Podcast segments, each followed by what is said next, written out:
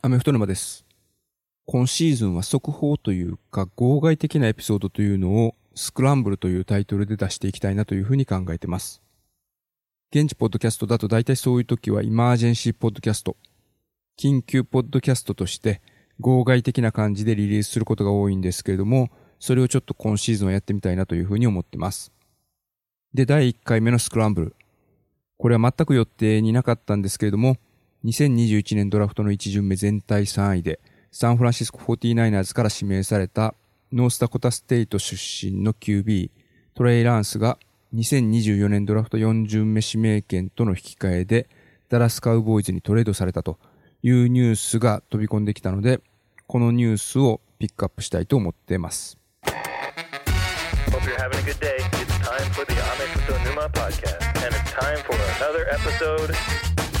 Is Ame Futo Numa podcast.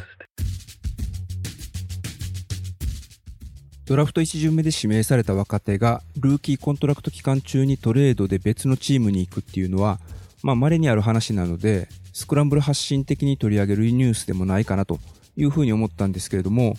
今シーズンは全チーム注目ポイントを数珠つなぎ的に紹介していくという企画を先日配信したところで、49ers を取り上げたエピソード115の中で、QB ナンバーワンがブロックパーティーだとしたら、49ers はトレイランスをどうするのか、これをですね、まあ、最注目ポイントとしてピックアップしてたんですよね。なので、ちょっとこれはスクランブル発信で取り上げざるを得ないかなということで、今回緊急収録をしてます。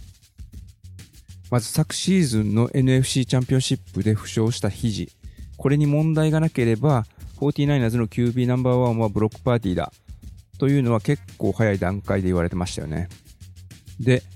トレーニングキャンプ入って、で、リハビリの状況を見ながら練習をしてたみたいなんですけれども、8月に入って非公式のデプスチャートでブロックパーティーがシーズン開幕から先発でいけるというのがはっきりしてたみたいでした。まあそうなると、彼のバックアップを務めるのはサム・ダーノルドなのか、それとも3年目のトレイランスなのか、この2番手争いにファンやメディアの興味は移っていったんですけれども、現地時間8月24日に2番手はサム・ダーノルドだ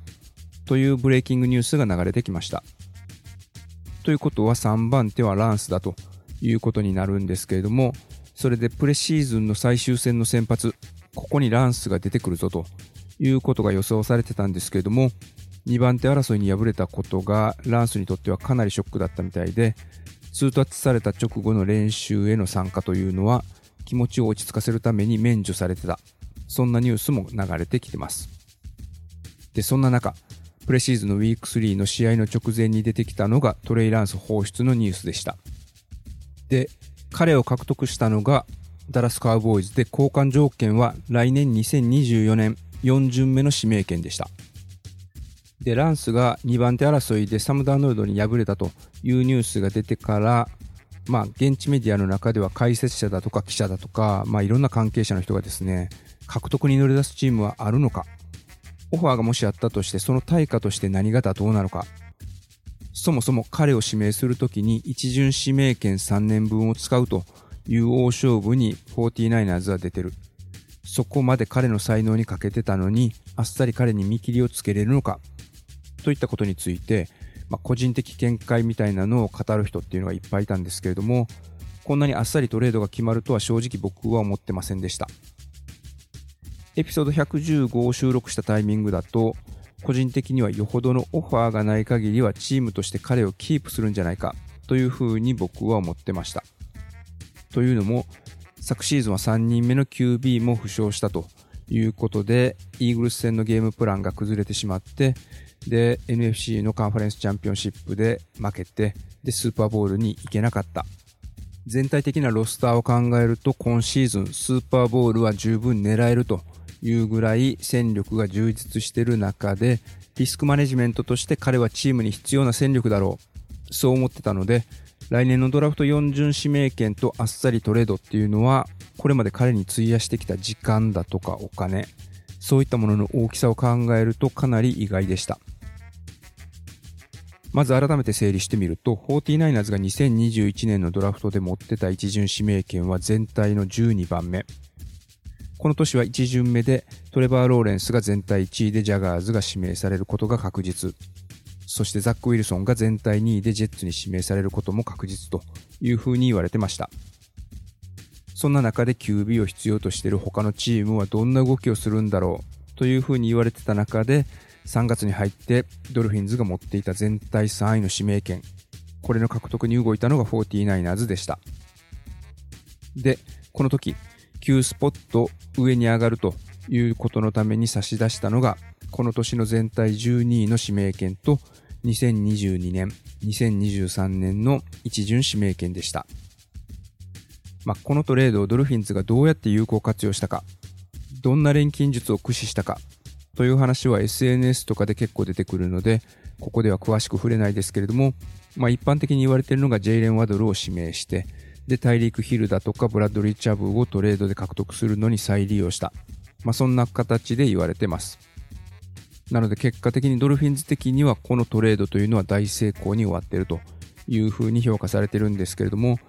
一方で 49ers はランスと4年3410万ドルで契約して、で、これは全額保証というふうになってます。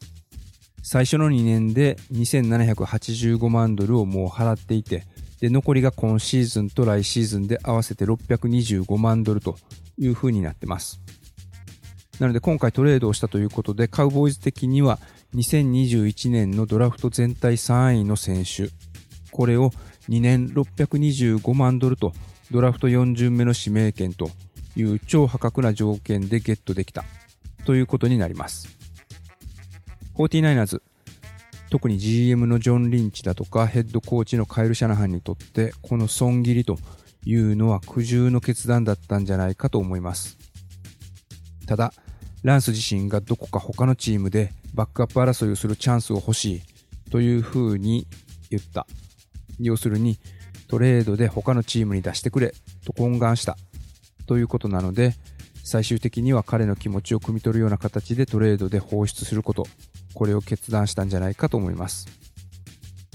まあこれ、普通のチームだったら GM だとかヘッドコーチの責任問題に発展しそうなものなんですけれども、今シーズン 49ers が先発 QB に指名したブロックパーディーというのは宝くじの一等に匹敵するぐらいの超当たりくじ。ドラフトで最後に指名された選手で、49ers との契約は4年総額374万ドル。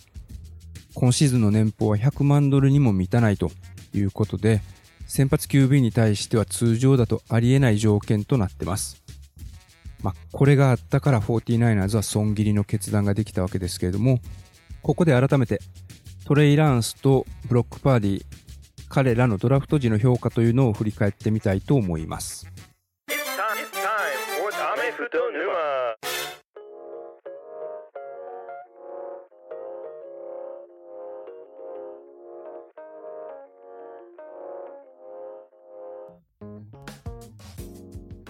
はい。ここでですね、ちょっと当時のドラフトを振り返るという前に一つお知らせがあります。実は先日の Any Given Saturday さんとコラボしたエピソードの時から、このポッドキャストのホスティングサービスというもののお引越しを敢行してます。日本でほとんど知られてない Substack というサービスになるんですけれども、ここの売りはポッドキャストとメルマガを組み合わせることができる点にあります。現地のフットボール解説者の方も何人か使ってるサービスなので、もしかしたらご存知の方もいるかもしれないですけれども、このエピソードの概要欄にサイトのアドレスを貼っておくので、一度覗いてみてください。当面はこれまで通り、ポッドキャストの配信にフォーカスをする予定なんですけれども、もしかしたらメルマガみたいな形で、ブログのようなものを配信するかもしれないので、この機会にぜひメアドの登録をよろしくお願いいたします。ご登録いただけると、ポッドキャストの最新エピソードが出たタイミングでメールに通知が届くことになります。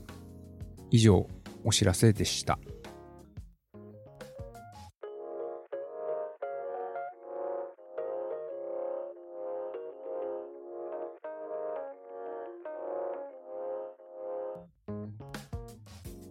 ということで、当時のドラフトを振り返ってみたいと思うんですけれども、今回改めてこのポッドキャストではおなじみのアスレティックのデイン・ブルーグラーさんが作成したThe Beast に掲載されているデータというのを見直してみました。2021年版の The Beast の中でデイン・ブルーグラーさんはトレイ・ランスをトレバー・ローレンス、ザック・ウィルソンに次いで3位で一巡指名候補という評価を与えてました。もともとトレイ・ランスが大学に進学したのは2018年で、この年の三つ星クラスでした。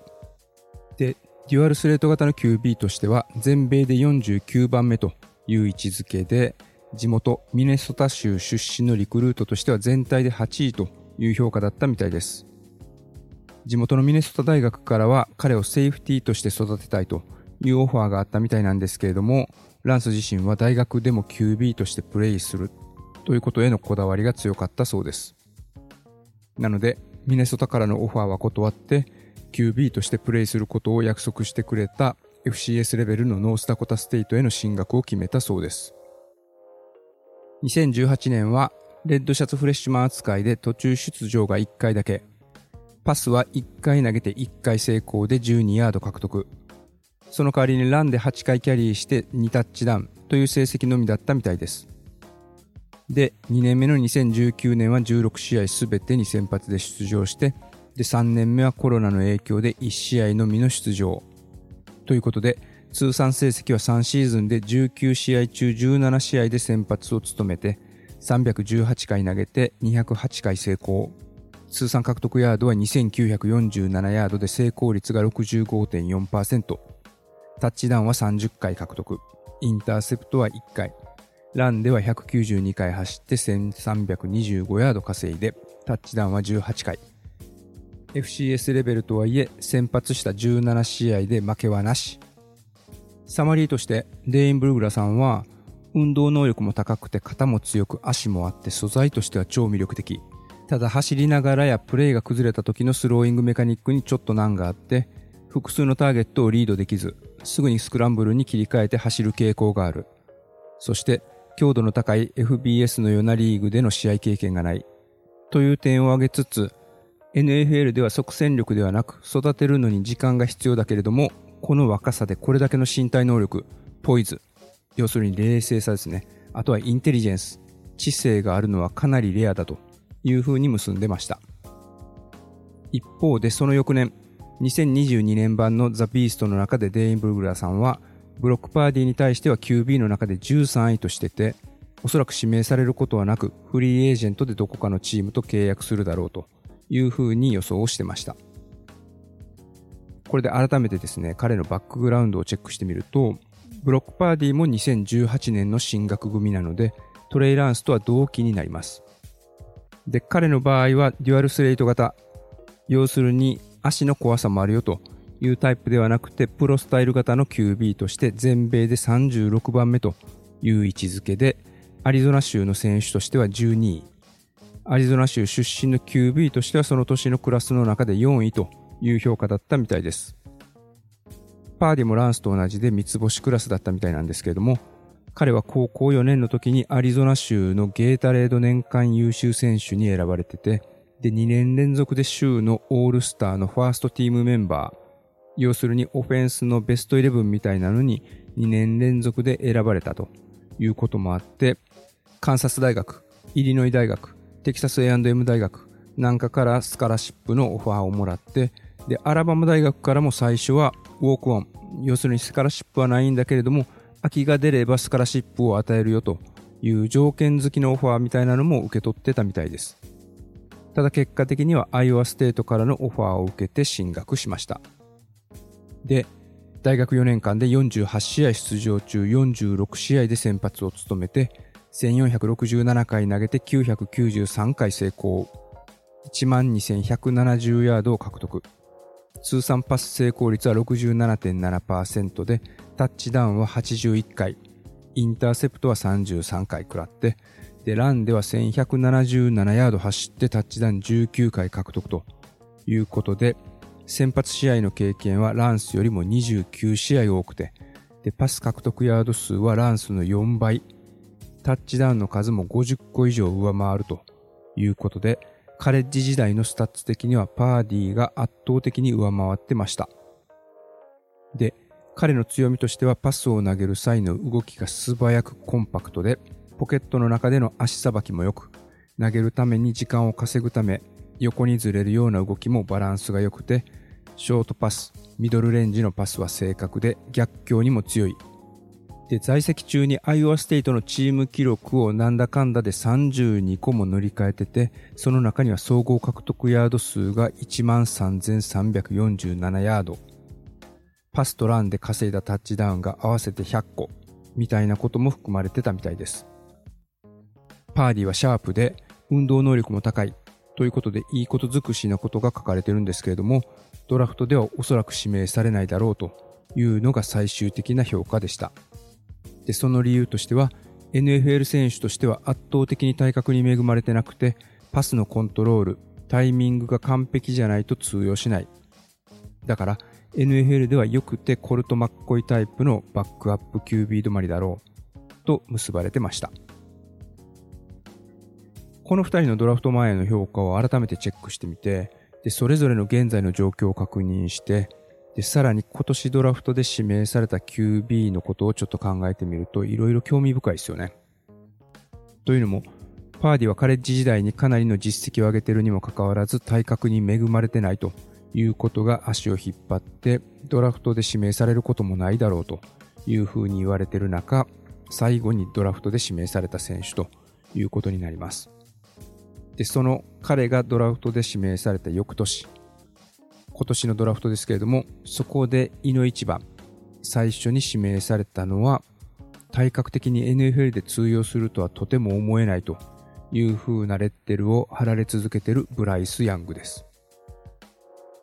で、今年のドラフトでまた QB として3番目に指名されたのが、体格的には超魅力的なんですけれども、先発経験が13試合しかなくて、しかも成績も6勝7敗のアンソニー・リチャードソン。まあ本当こういうのを改めて振り返ってみると、NFL で活躍するために必要なものって何なんだろうっていう気がしますよね。運なのか、フィジカルなのか、実践経験なのか、それとも逆境を乗り越えるといったメンタルタフネス的な人生経験なのか、もしかしたらそのいずれもが備わってるに越したことはないということなのかもしれません。で、2年前のドラフトの時のことをちょっと思い出してみると、これ 49ers がドルフィンズとのトレードで全体3位を獲得したというニュースが出た時に最初はトレーランスではなくてもしかしたらマック・ジョーンズが本命なんじゃないかという話があったんですよね。その頃はまだ僕もひたすらポッドキャスト聞いてインプットばっかりしてた時期なので、このアメフト沼のポッドキャストもまだやってなかったんですけれども、その時よく言われてたのは、マック・ジョーンズの intangible asset。スタッツなんかには記録されないけれども、彼が積み重ねてきた経験に、シャナハンが惚れ込んだんじゃないか、ということでした。というのも彼はあえて茨の道を選びながら、アラバマ大学で優勝を経験したというふうに考えられてたからです。最初はケンタッキー大学からもスカラシップのオファーがあったんですけれども、あえて同期にテュアが進学するのが分かっていながらアラバマ大学に進学。で、そこでジャレン・ハーツだとか、テュアのバックアップを務めて、で、転校することなく自分にチャンスが回ってくるのを待って、で、そのチャンスをものにした後、ナショナルチャンピオンにアラバマ大学を導いた。そのメンタリティを高く評価してるんじゃないか。というふうに言われてたんですけれども、エピソード115でも紹介しましたけれども、カイル・シャナハンは、ビルドのジョシュ・アレン的な QB が自分のオフェンスシステムには必要だと考えて、トレイランスの伸びしろにかけた形になりました。で、その賭けは結果的には失敗に終わったわけですけれども、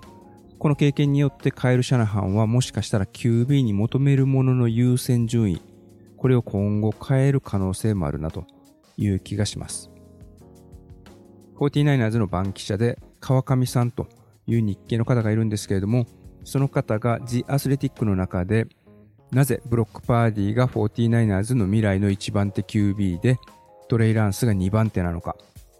という記事を今年の1月17日、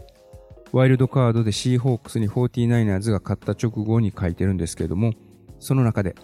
NFL で初先発の試合でタイムアウトをコールしたことに度肝を抜かれたというディボ・サミュエルのコメントが載ってました。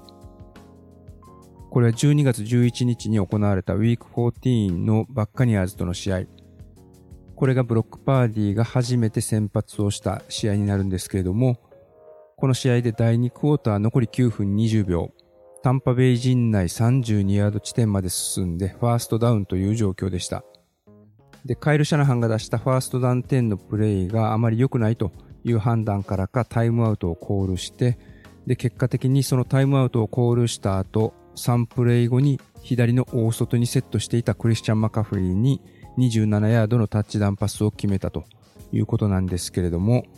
カエル・シャナハンが出したコールが違うと思ってタイムアウトを取って彼にプレイを変更させるなんてことは、ベテランのガルッポロにはできたとしても、波のルーキーにできることではないということでした。この記事はパーディーがレギュラーシーズン5連勝して、で、ワイルドカードのシーホークス戦でも勝ったことで6連勝した。そんな直後に書かれたものです。で、来シーズンの先発もブロックパーディーで決まりだろうというふうに結論付けてました。まあ、ブロックパーディーにチームを託すという方針をカエル・シャナハンとジョン・リンチがいつ固めたのかはわからないですけれども、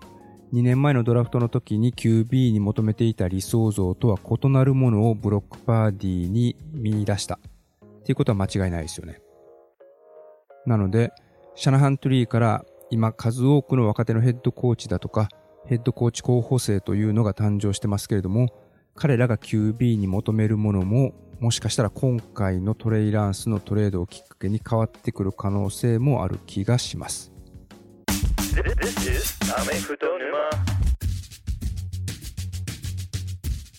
はい、いかがだったでしょうか？